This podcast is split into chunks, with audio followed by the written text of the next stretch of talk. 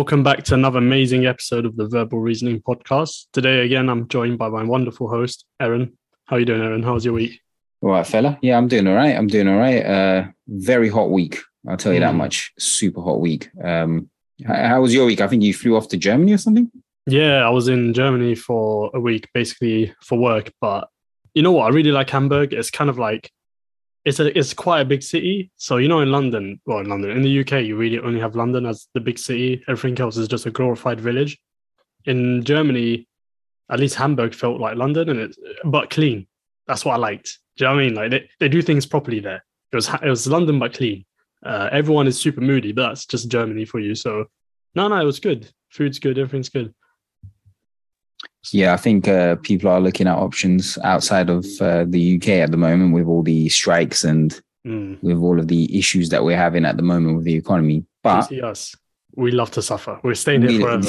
Bruv, the UK loves to suffer. But today, we're not going to talk about all of that. We can maybe touch on the uh, union stuff towards the end, but uh, I think today we're going to discuss, we're going to have two main themes, but we'll start off with a figure that has uh, arisen in the past few weeks, which I can't believe we haven't actually talked about it yet because I feel like everyone's given their opinion on this person. Uh, the one and only Andrew Tate. Mm. So when I say Andrew Tate, what is your initial reaction to that, Steve? Initial reaction is an image of this bold man with like dark sunglasses that speaks in an ambiguous accent. I don't know if he's American or British or God knows where he's from. I have no idea and talking about like toxic shit, basically. Right. So let me give a little bit of lore on uh, Andrew Tate. So what we do know that the mythos around this guy. So his dad was a chess player uh, and quite a respected one apparently. Uh, and his mother, I believe, is an Irish woman. So his dad is a black chess player from America, and his mum is Irish. Therefore, he's got mixed heritage of both British and American. I believe up until the age of like six, seven, maybe a little bit older, he was in America, and then he moved over to the UK with his mother when his parents split, and his and he lived in Luton of all places. Following that, he um, you know he's obviously developed this really strange accent, having lived in many different parts of the land. I believe now he lives in Romania, and he had some sort of webcam service uh, where he, you know, uh, he had women doing kind of like OnlyFans sort of stuff for him, and he's made quite a fortune off of the back of that. And for some weird reason, now he's he's uh, you know constantly on different podcasts and on Twitch streams, and he, he's literally just infested TikTok with videos of him giving advice to people, whether that be on relationships or just how to live their life. Um, yeah, so he's he's suddenly emerged. Uh, it seems mm. out of nowhere, and also he is a four time uh, world champion kickboxer apparently. But I, I reckon the the organizations that he won those titles under are a bit fugazi, but that's yeah. neither here nor there. So I've discussed his lore there a little bit. So what do you think of uh, Andrew Tate now? Yeah, I mean, like especially the kickboxing part, I did go into it and looked into it, and the organizations they're like, I don't want to say local level, they're like world level, but like not acknowledged world level, if that makes sense. So, I mean, come on, someone who fights and wins uh, world titles still, you got to give him respect, but like you know, he's known Mike Tyson, let me put it that way. So anyway, respect him. He's a martial artist, started off that way. And I believe he went to Big Brother as well. Um, but I, th- I think what he's got is the knack of he's got the knack of making money, but in a in in ways which most people don't want to make money. And then he sells it off as if he's like an entrepreneur in some sense. For example, like his webcam service, he's basically a pimp. If we're like if we're keeping it real, like he's taken all the money from these women that are basically exposing themselves on the internet. He's one step away from being a pimp. I think most people, if you gave him that opportunity, would turn it down just because out of you know out of their own I don't know if you want to call it morals, but they you know they wouldn't want to do it. So yeah, he made a lot of money from that, but do you know what I mean? Did you really put in effort? Yeah, at what cost? At what cost? Like, okay, if I decided to be a pimp, maybe I could be amazing as well. But like, you know, I mean, most people don't.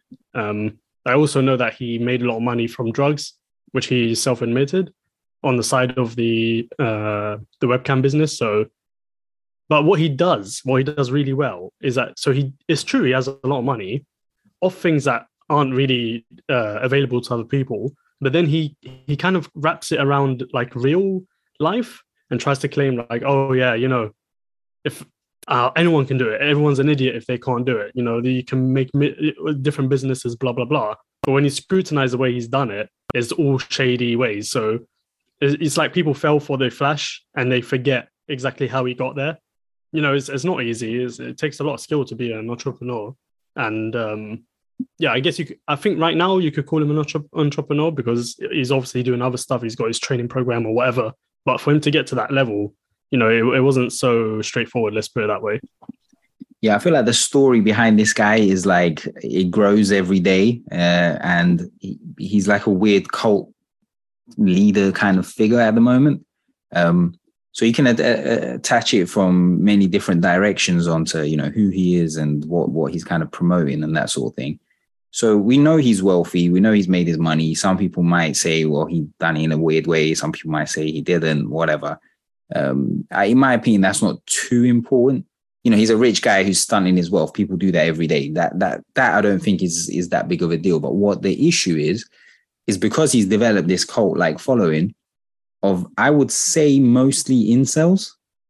Uh, that's where it becomes a bit worrying because the stuff that he spouts, it, it can be very dangerous. And you know, he talks about multiple things, and I think what really rose him to prominence was when he started talking about women and what they should do and what they shouldn't do. And, you know, if you're a man, here's what you do. And if you're a man, here's what you say. And obviously, a lot of young, impressionable people are now listening to that and saying, well, yeah, this is how women should be treated and this is how women should behave and so on and so forth. And I think because he's quite eloquent, because he is a good orator, um, you know, he he package packages the shit that he says in very nice wrapping paper. And so the people who are receiving it as a gift uh, are quite uh, enamored with him. Mm. It's uh, it's a bit worrying. To be I think honest, what he does, I think yeah. what he does, I, I think saying uh, he tracks incels is a bit like disrespectful to people, but like, uh, I, I get what you mean. Like he, I mean, there is that group as well that's involved, but I think it's a is a theme in society today. It's not just him. Like Donald Trump is also another one where he attracts the same kind of group where, like, I don't know how to describe it, but like they they they do have an initial point which makes sense. So they start from a point of like, or some part of their argument resonates deeply in terms of like logic. But what he does is he wraps it around a lot of shit. So for you to actually buy into that, you have to also accept all of the rubbish, if that makes sense. Um, yeah. So the the point I was going to make, I'm going to call it the Alex Jones. Uh, uh, what would you call it? That Alex Jones effect. So Alex Jones is a well-known conspiracy theorist, and he's literally batshit crazy. But one of every 20 conspiracy theories he has is actually true. So every now and then he'll say something that is true, and then he will surround it with a bunch of bullshit, which just isn't true. And because he has those nuggets of truth in there, it will turn people that listen to him will turn around and be like, well, look, he was true. He was saying the right thing about that. Therefore, he must be right about everything. And I think, as you said, there's a lot of polarizing figures now, like including Donald Trump, for example. I'd say a bunch of Sigmas follow them. Right. This, this, uh, it started off as an internet meme, but now it's actually become like a group of people who call themselves Sigmas. Um, and I think because it's so polarizing, and nowadays you can either be 100% for something or 100% against it, there is no in between. You know, if you support Andrew, you either 100% support Andrew Tate or you 100% are against him, which I think is the wrong way to go about it.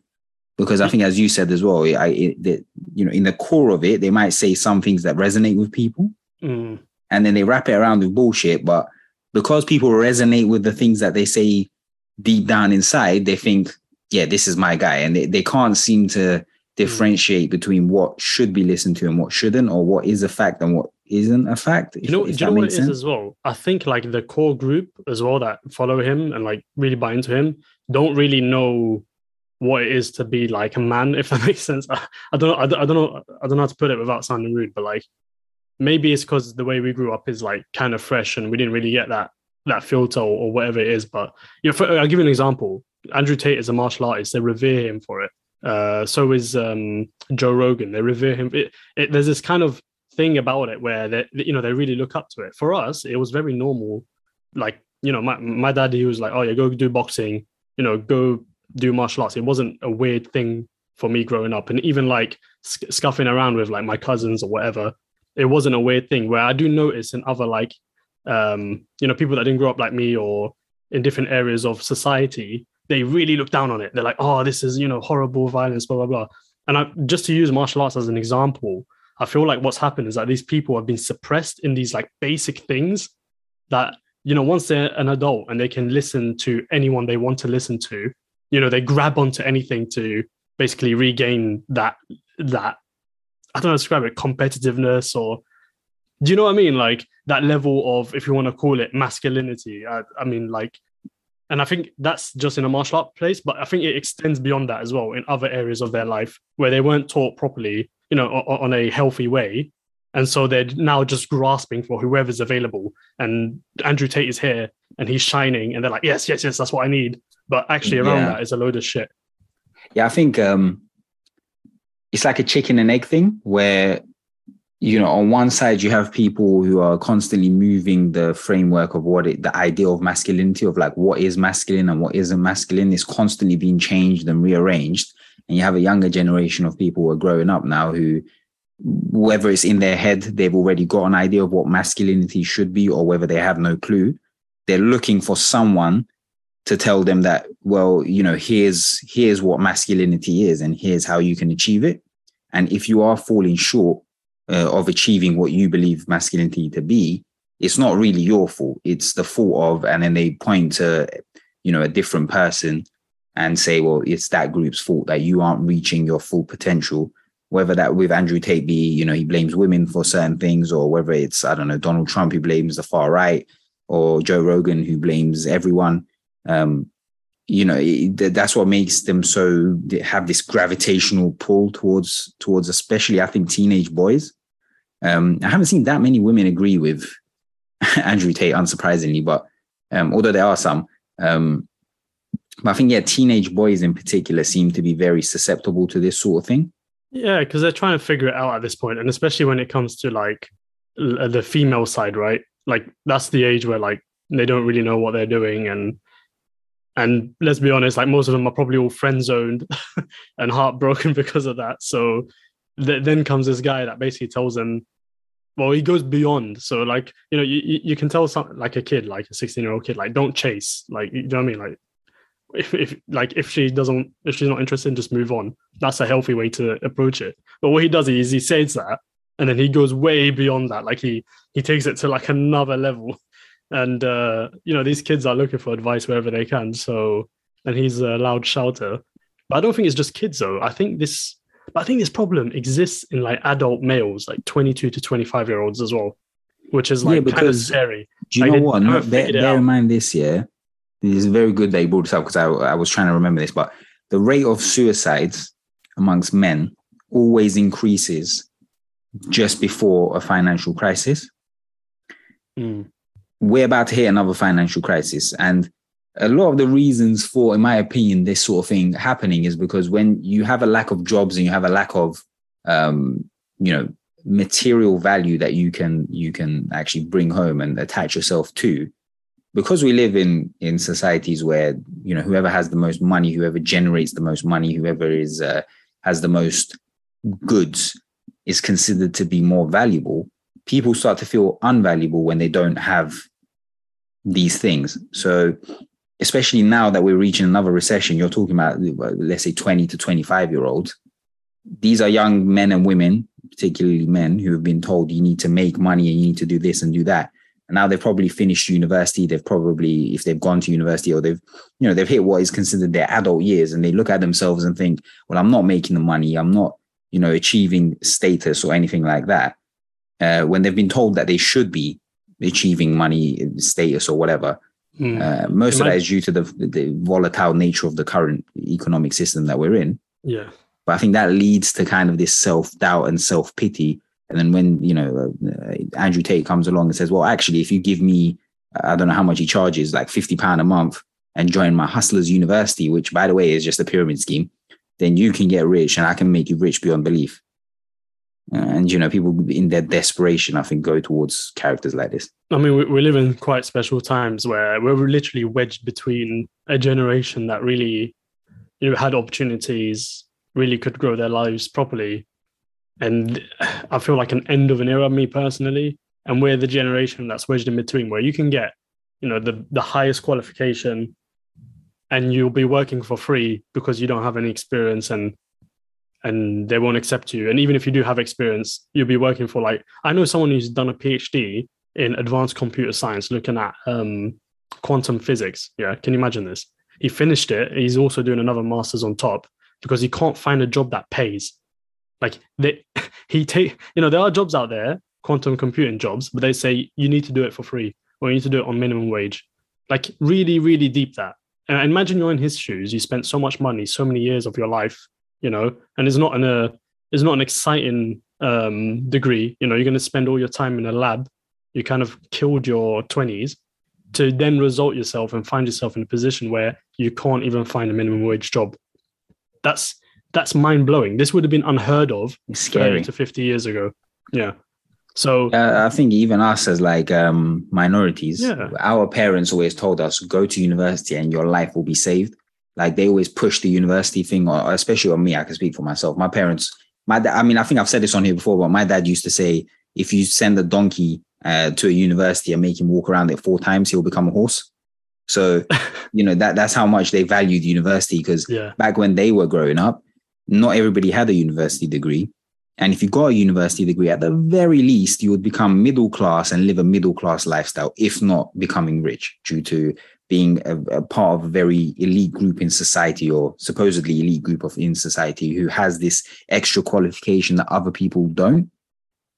Um, but unfortunately, as you said now, I mean, you can have a PhD and they'll still expect you to work for free or say, well, okay, if you want this entry level job, you need to have 20 years of experience. Well, how am I supposed to get this entry level job? You know, to get the experience, if you want the experience, like it doesn't make sense. The, the market, job market doesn't make sense at the moment. And as inflation increases, uh, inflation is basically when your wages stagnate, but the price of everything else increases. So your house price increases, your your daily utilities bills increase, your food prices increase, your you know petrol prices increase, travel prices increase, every single facet of life, but your wages stay stagnant. You're finding more and more people being stuck in this kind of endless loop of wake up, go to work, come home, sleep, and really have nothing to show for it. And it's quite depressing when you think about it in that it's way. really depressing. And and on top of that, like as a man, like you said, there's a lot of expectations on you. You know, um, whether it's right or wrong, like you have to fulfill them. Otherwise, you feel like, you know, you're just a failed human being, really. And if and then again, this comes back to why people are attracted to figures like this. It's because they provide the light. You know, they they actually they're the one thing you have to give it to them, Aaron. They're the only people that actually say it as it is. Do you know what I mean? Like unapolog- unapologetically, they they mention the issues, which doesn't occur in mainstream media. You know, and they don't address it. So this is this is the point: is if you push people to the edges, they will go further to the edges. Do you know, do you know what I mean? Because no one else will listen to them. This is and it was the same.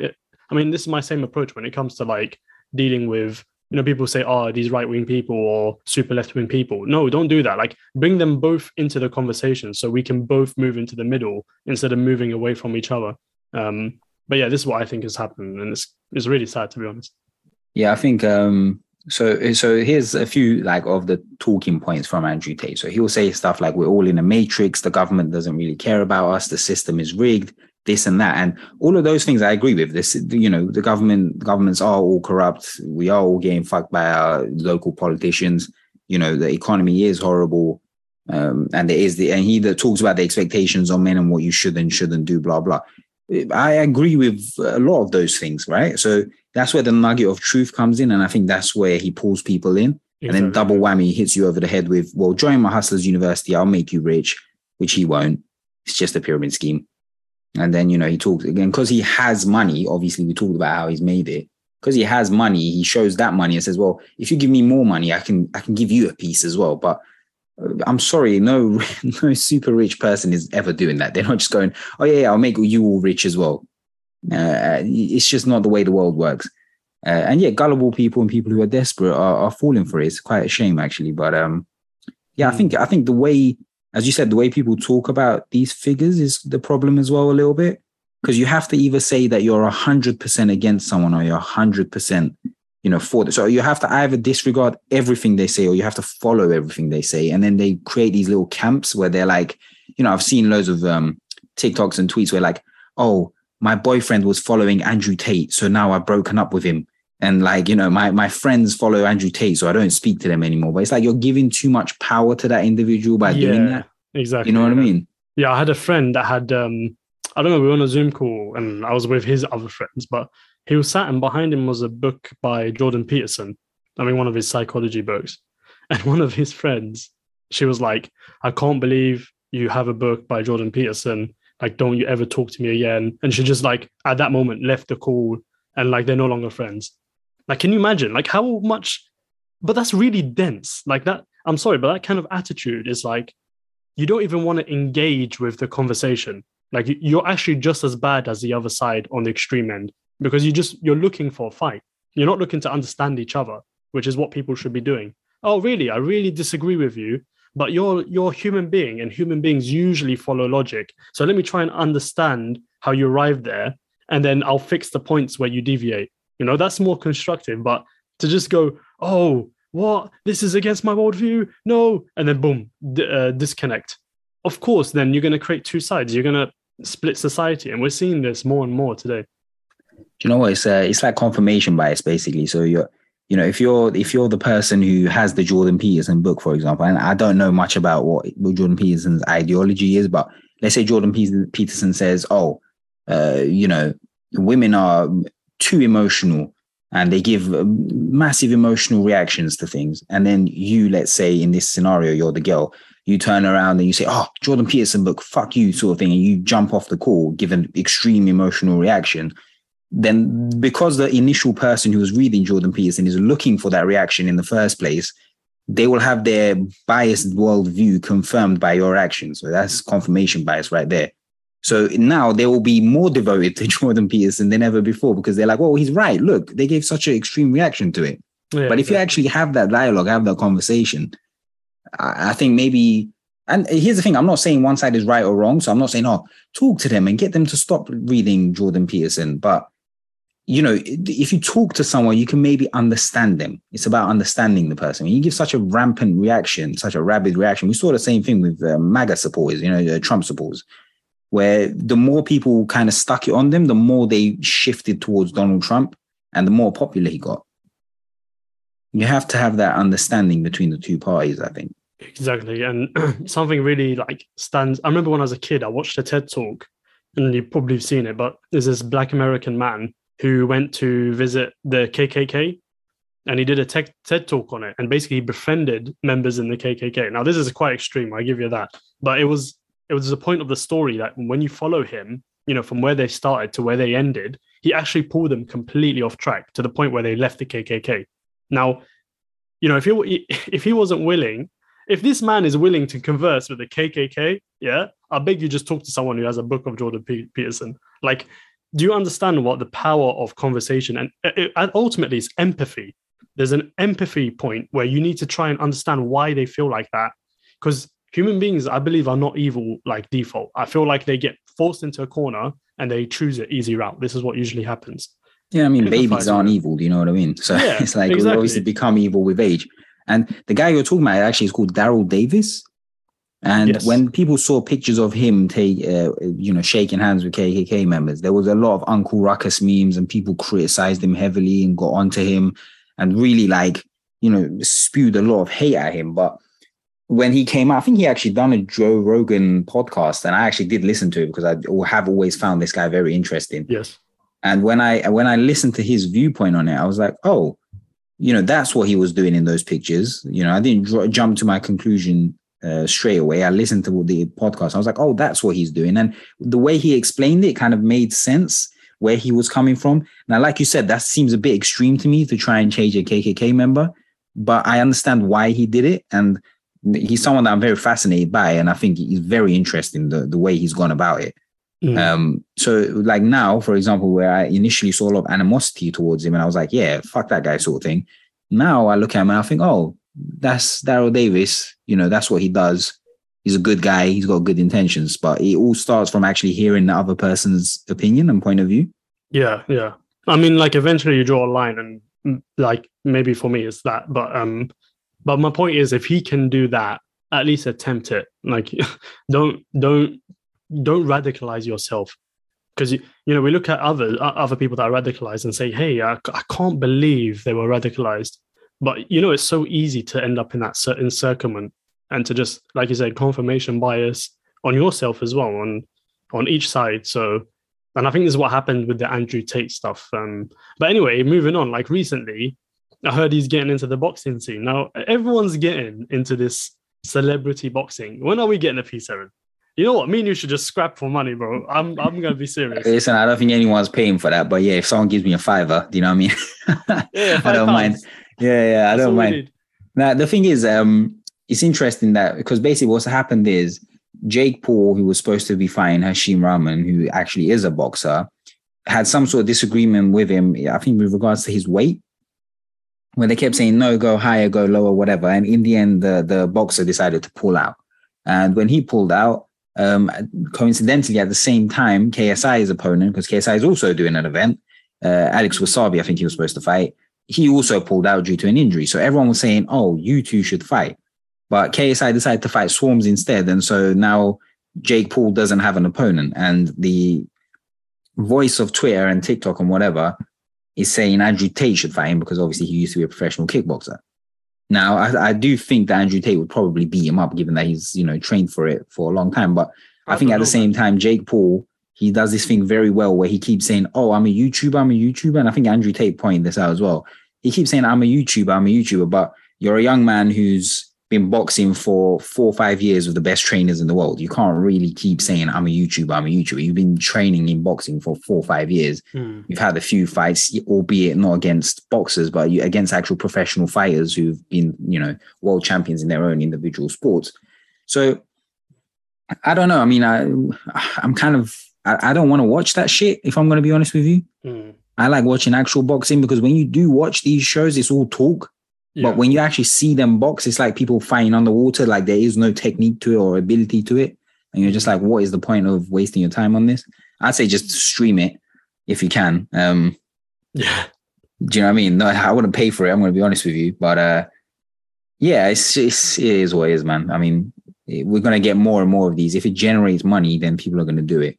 And I, think, uh, Jake Paul is a good example of a person like Andrew Tate yeah. who knows that if you hate him enough, you're putting him into the mainstream. So he will just be as irritating as possible because the more he irritates people, the more they'll talk about him, and the more you know he he. This is the game plan, bro. This is how you get money. We should say outlandish shit as well. May- Mayweather effect. That's what Mayweather did. He just pissed everyone off. Like he just kept pissing people off, knowing he's just building a bigger fan base that hates him. Yeah, Money Mayweather. He's a blueprint. Yeah, you know I mean? They don't call him Money Mayweather for no reason. The guy literally made billions off of the back of people just hating him. That's it. That's crazy, man. What what a way to do it. But like I think Jake Paul though, on a sly sly, I think he can now compete with low level professionals. Like he's been, like you said, he's Absolutely. been fighting for a, quite a long time, and I've seen the improvements. Like I, I watched the highlights afterwards, and I can see him improve after each fight. And I really wanted him to fight um, uh, Tyson Fury's bro- brother because I feel like we don't really know what Tyson Fury's brother's level is. I think he's an entry level professional, and that's a good test for Jake Paul to see can he now enter the real like professional you know ring. Like even if he wins an American title, that is big. Like forget Um, world title, he'll never win that. But if he wins a national title, that is huge for him. Absolutely. I mean, but then we've seen Dominic Breazeale. Do you know what I mean? Like we've we've seen fighters like that fight at the top level. So, boy, I'll be honest with you, that guy, that guy's a Boy. fucking horrible boxer. So, you know what I mean? say about him, boy. The Ortiz, who is about sixty-seven years of age, he's still getting fights against Deontay Wilder. So why not? You know what I mean? Why not? Everyone can make money. If Ortiz is making money, why not? Exactly. That that man is 89 years of age. You know what I mean? Zimmer frame into the ring and he's still getting big, big fights. So, you know, I mean, Derek Chisora's got one brain cell left in his head from all the fucking blows, but he he's still getting big fights. So, He- He's going to fight Tyson Fury. Oh, is he? Yeah, there's a. they Ah, announced Jesus. Christ, bruv. He's going to be drooling from his mouth by the time he hits he hits 50, man. There's no way. This guy, he needs someone close to him needs to just tell him, Enough. you know what, you've had a great career. Yeah. It's time to hang up the gloves, man. Enough. I think though this would be his last fight. Like if he does do Tyson Fury, there's no way he's going. Like what you can't go up from there. If you lose to Tyson Fury, you're back at the bottom of the of the ladder. The thing is, he's beaten it. Like, well, not beaten. Sorry, he's he's fought everyone Like he's fought every big name. I think Tyson Fury is the only one that he hasn't fought him, right? In the past. Yeah, he's fought him twice. So this. Oh, he has fought him? Yeah, yeah, he's fought. Oh, this is okay. Yeah. So he, he- you've literally fought everyone. Now you're going back to fight Tyson Fury for, did you say the trilogy fight? Yeah, for the trilogy. Okay. Well, then there you go. Like enough. How, how many more fights do you need? It's crazy, yeah. I mean, this is the big money fight. Uh, I'd say do this, retire. You know, if you manage, you know what, if heavyweight boxing and Chisora especially, like he's still got power. So he's got like a five percent chance that he'd land a Do you know what? Though? Dillian out. Whyte as well. Same thing. Mm, Do you know what I mean? Dillian Whyte is a very Yeah, similar yeah. fighter to Chisora in that yeah, they've both got mad punching power, but you can't hit Tyson Fury, bro. And he's actually got a decent chin, Tyson Fury. The Fury, that's he the does, annoying he part. does. Like He he does. he evades shots, but even if he does get hit, it's not like he's going to go straight down. So who knows, innit? But anyway, what can we do? That's the boxing, celebrity boxing stuff. So I guess we'll move on to the next stage of our uh, podcast. So you thought it was over, yeah? But we got more entertainment for you. And next, we're going to be reading up on Reddit. Um, our previous episode did really well. And this time, we want to read up on um, advice, I believe, Reddit advice. So I think, right, I've got one, but I don't understand what it's saying. So shall I read it? Yeah, sure, go for it. Okay. Oh, but there's an update. Never mind. Okay, Oh, let me read one Go then. on. Go on. So I'm only reading this because the title of it is fucking insane. So I just want to read what I, I haven't actually read through it before. So this is going to be first time for us both. But the title is My Dad Masturbates Openly in the Living Room and it freaks me out. Muad. Mad. That is crazy. That is crazy. That, what are you on? What are you on? What is Okay. this? I'm a 16 year old girl. I live with my mum and dad, but lately my mum has been working late with her job. My room is upstairs, and downstairs is the kitchen and living room. From the staircase, you can see into the living room. That's where my dad likes to spend his evenings watching TV. Well, now that my mum isn't home, he's spending his evenings masturbating in the living room, and I can see it from the staircase. I don't know if he knows I can see it, but the fact that he only does it when my mum isn't home is suspicious to me even when I go downstairs to get a glass of uh, water, I and I stomp really loudly on the stairs, he keeps masturbating. What is worse is that he is verbally, emotionally abusive, and he has threatened physical violence against us before. Because of this, seeing him act openly sexual when I'm home alone with him is making me really okay. This took a fucking dark turn, making me really scared. I'm scared my mum is going to downplay it like she does with all of his abuse, but it makes me sick to my stomach and afraid. I try to stomp around a lot to remind him that I'm home, so maybe he'll stop touching himself, but he still does it. Worse still, sometimes I can hear him moaning. What the fuck? Even with my door closed. I'll take my bathrobe and stuff it under the crack in the door to make it so no sound can come in room and I can still hear it. Sound. What the fuck is this guy doing? Would it be overreacting to tell someone? Maybe not. My Yeah. mum, because she won't care probably. She always tells me how her clients have it worse than us. She works in mental health care. But what if I told the teacher that I didn't real, really feel safe at home at night? Would that make my parents angry? Would that be going too far? I'm just grossed out and there's no way to address this without making someone angry. I feel disgusting typing this out. Please, someone help. Bruv, your dad's a nonce. You can run. Bro, my man is a nonce, bruv. Your dad, like, it's so peak. It's so peak and messed up. But like, this woman needs help now, every second. Aaron, I beg you, tell me all my days. Like, my mind is blown up. I, like, you don't understand where I'm at now. I'm actually spun. What the Bro, that is insane. This man is sick. He's sick in the head. Do you know? how Bro, do you know also, do you know how loud you have to moan that she's literally muffling her door with Bruv, he's putting on. Who moans? I beg you. I beg a you. who lie? moans? Who moans? I've never, I've never moaned in my life. This is so stupid. Like he's doing it on purpose. That, that's what's worrying, you know what I mean? Because if it was like he was doing it on secret and you just happen to know that he doesn't know that you know, whatever, do you know what I mean? He's just getting caught. He's just an old man getting caught out. But the fact that it's so obvious that you know, and he's going out of his way to make sure that you know it as well, makes me think that this is only going to lead up to something worse. Call feds. Just Cool, fair. hundred percent call the police. I also like. I think you need to create this safe environment for children where they feel like they can speak with, you know, their parents ish or you know their teachers or whatever. Should something you know be happening, You know, Uh, it's tough. the like- fact that the mum she goes, my mum, I think is going to downplay it and is telling me that other people have it worse. Just goes to show that that's not a safe environment at all for a child. because you should feel comfortable telling your mother if something like that was happening. But you know what is with like they don't want to make the situation worse in in their minds. I, I know there's no worse than this. Like you have to just end it. But in their minds, is like, well, it's like livable. That at the moment she's still living with it, and she knows that if she pulls a string, like it all goes undone, and like you know, it's hard for a child to basically swallow that pill, even though it's the correct pill. So it's really tough, man, because you, I don't know how you. This is why actually it's more about like surveilling. Schools need to be vigilant. Do you know what I mean? Like, surely there's giveaway signs or friendships or, do you know what I mean? Or even behaviors in a child. Like, sh- I'm sure she goes to school and she has like weird behaviors. Do you know what I mean? You, in, she needs to let it out some way. And usually, at least in our experience, like at school, you know, the kids that were doing the most usually had like stuff going on in the background. Do you know what I mean? So I don't know, man. You gotta, but like, it's so tough, man. This guy's a sick bastard. I can't even. You know how sick you have to be. Like that is sickening, man. That is so. Nah, the, sickening. the the moaning thing spun me, bruv, because that Who says to that? me, yeah, that says to me that he knows, like he's doing it so that his his daughter like is aware that he's doing it, which makes it very like it takes it to a new level. Crazy, crazy. Yeah. Is, is there is there like an ending or what were the comments on? There, there is no ending really. I think someone made like a, a joke post post, which like my god, like the internet is fucking ridiculous. Mm. They made a, a a joke post about it, and then she responded saying like, "I asked it because I wanted genuine help, but people are making joke posts about it, and now I just don't. I don't want to hear nothing else about it." And I think she just like kind of left it at that. Oh wow, Yeah, what trolls? yeah, it's horrible. Ah. Let me read another one. I think this I one. got, I got less- one. I, I- I got a more you got one, yeah? one. Go I on, beg on. you. You you really pulled me down there, Aaron. So my 22M vegan girlfriend, what's 22M? 22. So he is a 22 year old male. Okay, my 22 male vegan girlfriend, 21 female, wants me to get rid of my cat.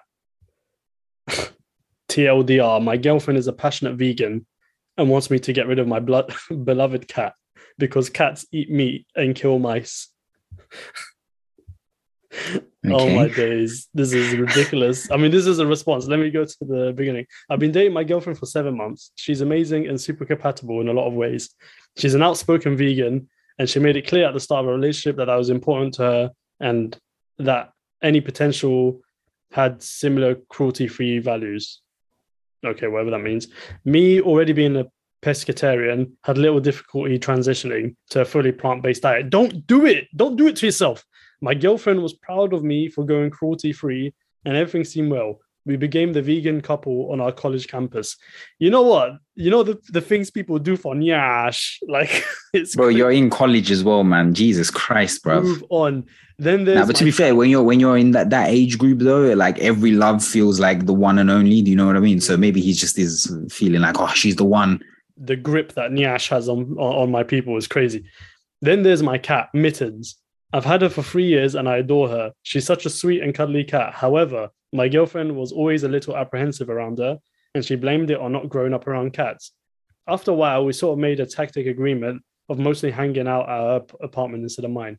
So Mittens never really came up again in a conversation. Fast forward through all the quarantine stuff, my girlfriend and I spent a lot of time together during the pandemic and we talked about taking our relationship to the next level. We began seriously looking at either buying a new apartment. You know, these people are rich. You know, these people are rich, Evan. There's talk about buying. new when you're vegan, you're automatically middle class anyway, hundred Get out of percent. here, man. You see me, I wasn't even thinking about buying my first car together or having one of us move in with each other.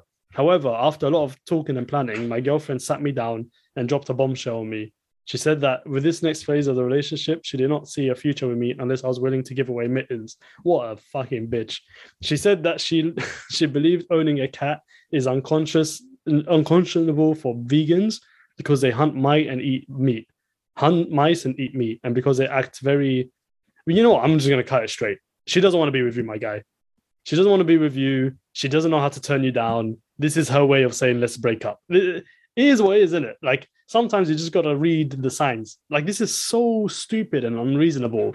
Like it can't be anything else. Surely, Aaron. Like surely. Also, I, yeah, I mean, listen, you can't say you love animals and then tell someone to get rid of their cat because it kills mice. Like, do you know what? The worst kind of vegan is the vegan that forces its values onto animals Because fine, force it on your boyfriend. If he decides to take it up, then that's up to him and he's a grown man. But why are you trying to force it onto an animal? Like, what the fuck is the cat meant to do? Crazy, crazy. You know what's the worst kind of vegan? The kind of vegan that can buy a house at the age of 21. That's the worst. that right there, you see that right there? Zero self awareness. Zero self awareness. And you know this, this is her first house. She's gonna buy like three more and rent them out. And that is worse for the environment. You know what? You get me mad, blood. You're gonna get me mad. Like, ah man, I can't believe it though. The cheek, the cheek. Just break up with the guy. Why are you trying to torment this person? She, first of all, she already turned him to vegan, which is a bad move on my guy. I'm sorry. You you gave up way too easily. Like like it's not the one. And then on top of that, she's saying get rid of your best friend. Move on, bruv. Tell her to keep it moving. Yeah, what happens tomorrow when she says, uh, uh, get rid of your nan? What are you going to do? You know what I mean? Your nan if, she, if, she, if you accept this, uh, where do we stop? Get rid of your nan, get rid of your daughter, get rid of your. Do you know what I mean? It's Where does it it's stop? Exactly. Yeah, because for some people, their pets are family. So you, you- she's basically telling you to get rid of your family. So, boy, that is not a good look, man. But do you see? Oh, you know what? I'm going to connect it back to Andrew Tate. See, people like this, yeah, they're going to get their heart broken. Like in, in a year's time, he's going to get rid of his cat and he's going to find her sleeping with someone else. He's going to be absolutely heartbroken that he gave up a year of meat. That's what he's going to be heartbroken about. He's like, man, I can't believe I couldn't eat meat for a year over this woman. And then who's going to come in front of his screen? Andrew Tate. Do you know what I mean? And he's going to break it down to him where he's like, you know, you shouldn't have cared. If if she demands something, like you should just move on which he's right actually in that sense like if it's something that that's beyond belief move on with your life then he's going to take it to the next level and be like so therefore all women are blah blah blah blah blah blah blah and then he's going to be you know what i mean he's going to fall into the incel group this is how yeah, it happens this is the pipeline, man. This is the pipeline, 100%. Bro don't get me mad yeah you got Yeah, another one. basically, you're either going to let her walk all over you in terms of may ask for things that are just completely unreasonable, which you cave into, or you're going to have to stand your ground, which is probably going to mean the end of the relationship. But Mm. at least you'll get into something hopefully down the line, which is better. And also, he said that they met in college, and then there was the um, pandemic. You haven't lived the real life yet. What are you doing? Do you know what I mean? You relax a little bit, slow your horses, calm down. Do you know what I mean? You still got a life to live. You know how much nyash is out here bro just just like relax yourself there's plenty of people to meet it's okay like this one's Yeah, yeah. this one's like the worst This well. one there, this one there, that that that relationship ain't gonna work. You, you're gonna have to you're gonna have to X that one real quick. Yeah, yeah. So, Aaron, you got any more, or what are we saying? Is this uh, are we calling it a day? Nah, nah, let's do one more. Let's just do Alright. one more. Okay, so am I a pussy for crying on my 18th birthday because none of my friends wished me a happy birthday? Basically, what the title says 18 male who told everyone when my birthday was and messaged friends on Snapchat where it shows it was my birthday to only get one birthday message from a friend who doesn't even have a phone right now. Am I being a pussy for thinking that even though I'm an adult now? See, me personally, when someone forgets my birthday, I, I wish them every bad, you know, thing that goes through my. I hope that their firstborn son is bald. I hope that they, you know, catch a fever in the Antarctic. I hope that they they they drown to death in the desert. You know, I, I hope the worst for people when they forget my birthday. It really irritates me because I'm like, it's such a small thing. You can just say happy birthday. We've known each other for 15, 20 years. You know, if you can't even say that, then go fuck it. Because all my friends are my long term friends I've known for a decade. So if, if they didn't say happy birthday to me, I get really vexed. Um, I think it's it's it's a very small thing, and if a person can't even do that for you, you know what I mean? Like- okay, yeah, fair enough. They might have just you know been busy or forgot whatever, but if they just straight up just completely don't say nothing, I think that is kind of rude and shows where you stand in terms of your relationship with them. Nah, you're a pussy. I can't lie. You're a complete pussy, Aaron. For, Uh, nah, for me, that's how I feel, bro. That's how I I, feel. I, I know, I know. That's why you force it out of me, even though I don't mean it. So for me, like, um, I don't know, man. Why does it matter? It's just another date. Actually, I'm never celebrating my birthday. Like my my mum does. No, but like here's the thing, and me. neither do I. And I'm not saying that, oh my God, I sit every day and I think about how they're gonna wish me a happy birthday. But it's like literally you could just write HBD to your to your boy on his birthday. If you're not even doing that, do you know what it is? It's etiquette for me. It's just Mm. basic etiquette. Like you don't even respect me enough to just say, oh, happy birthday. Like that's such a rude thing, in my opinion. Mm. But I guess what his question was isn't necessarily, oh, they didn't wish me a happy birthday. He's saying I felt bad about it. And now I feel like a pussy for feeling bad about it. But I don't think you should. You're having a human reaction. If it's something that's important to you and you feel bad about it, you shouldn't then be shamed for feeling bad about it, in my opinion. I don't know. I think it's quite narcissistic. Like, I think, you know, who does, you know what? I think birthday should be flipped. It should be a celebration for your mum, not for you. Like, she's the one that on the day, you know, went through all that labor and did all of that. And then you just came out crying. Like, why, why are you the one to be celebrated? It should be Happy Mother's Day again. this is my opinion. Like, I don't know. I never, I never liked birth the idea of birthdays. So maybe it's just me in it. But like, I don't know. To feel upset like to that level, I can, I can imagine being feel like you're missing out or something. But to feel upset over a birthday, it's not that deep, bro. If they love you day to day, why does it matter if this day, like, you know, they just weren't available or like if they're dicks to you all year round, that's another story. But like, I don't know. Maybe it's just me and my what what how I see birthdays. Let me give you an example. Yeah. So mod never celebrate. Under- oh yeah, fuck mod as well. No, but uh, nah.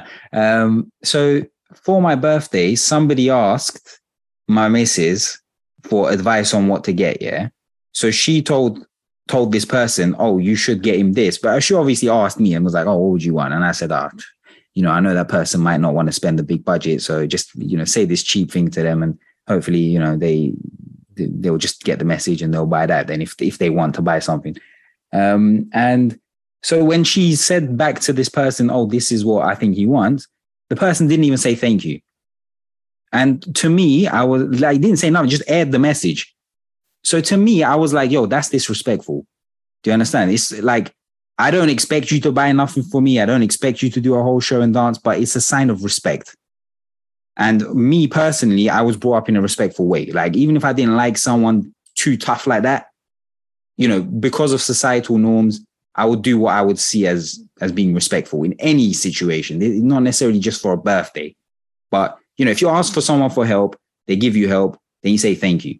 You know, if if it's someone's birthday and they're your friend and you you deem them to be valuable to you, it's not like you're not losing anything from just being like happy birthday. And they can have a very human reaction, which is, oh, why did my friend say happy birthday to me? That's kind of, Jeremy, that's kind of upset me.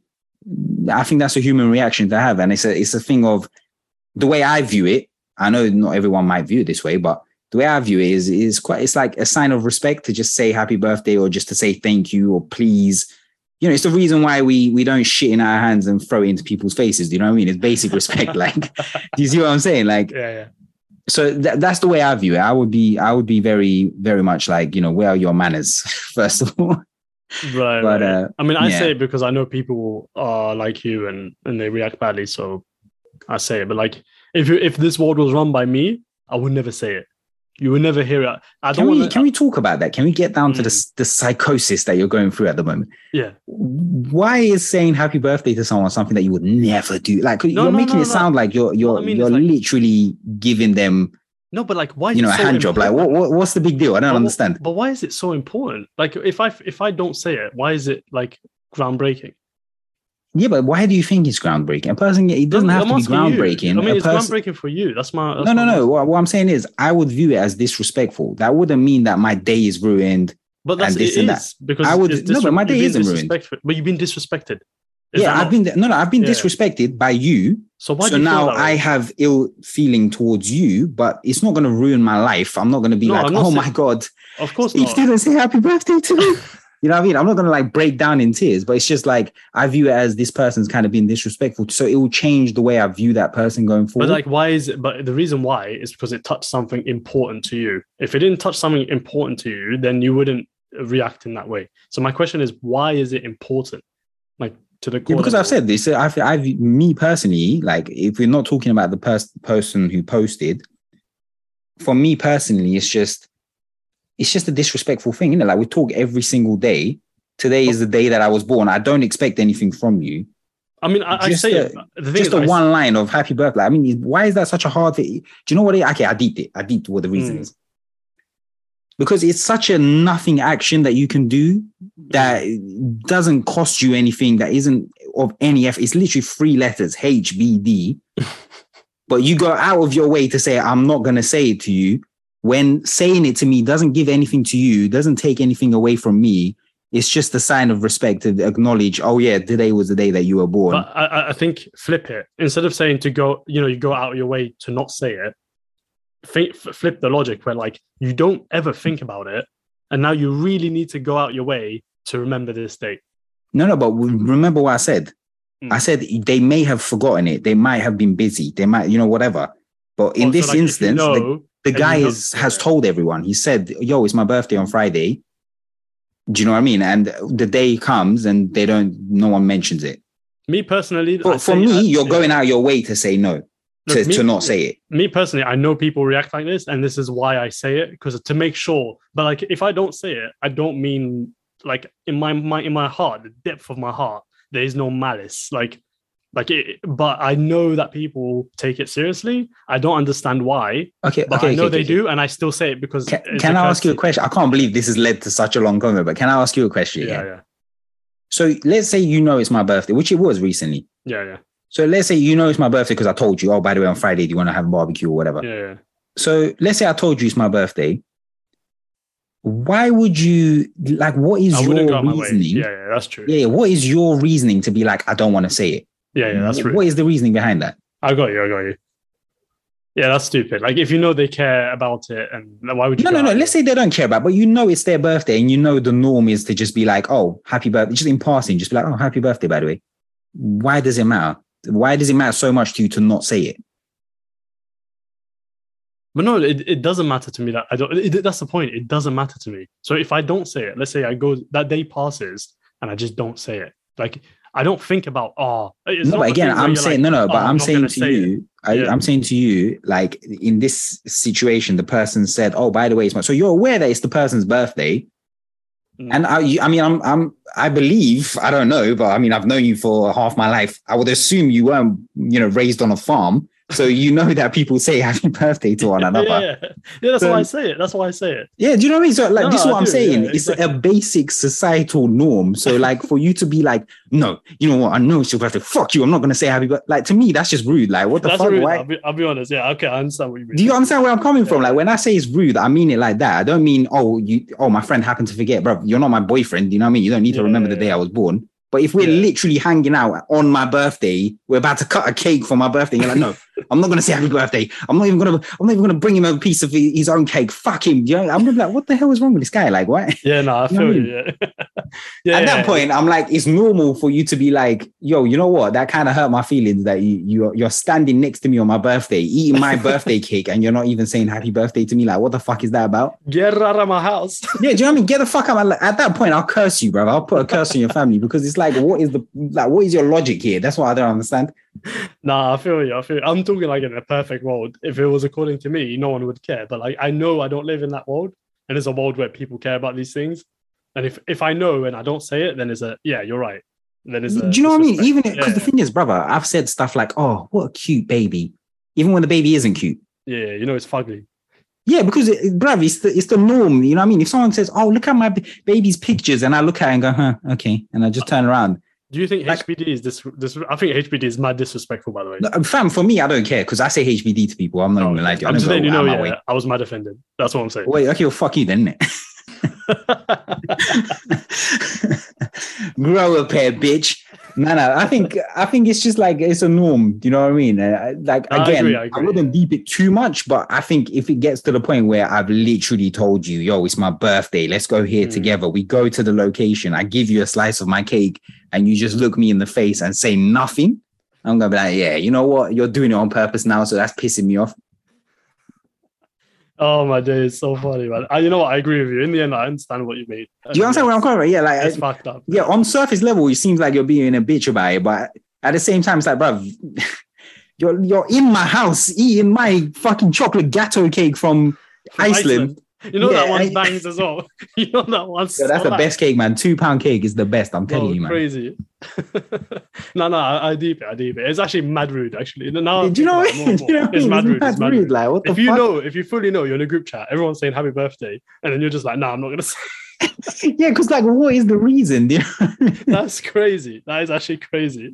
yeah, yeah. Even that- that- people we haven't spoken to in 10 years will pop up in the group chat and be like, happy birthday. You know what I Bro, mean? I swear to God, one time this guy that I went to primary school with messaged me when I was like 19 because I was Facebook friends with him. And on Facebook, it says, Oh, it's this person's birthday. He just sent me a message going, Yo, happy birthday, bro. Yeah. I, I don't even remember. Like, I barely remember you, but thanks. You know what I mean? So if my man can do it, Mm. then my friend of 10 years who's literally like deep throating my birthday cake can say, Yo, happy birthday, by the way. I feel like this is directed towards me. Did I make a mistake? no, no, you no, no, you're actually good this year. You're good this year. Well you, done. I'll put you on my good list this year. I don't have a feud with you right now. I don't have any family curses yet. That's yeah, not yet, not yet, not yet. I haven't I haven't cursed your firstborn just yet. That's good. That's good. Oh my days! What a funny episode. So anyway, on the back of that, hopefully you enjoyed. Um, hopefully we'll be posting more, and uh, yeah, we'll see you next week. All right, see you next week. Uh, Steve, why didn't you say who said having fun and being serious can't go hand in hand? You That was bloody brilliant.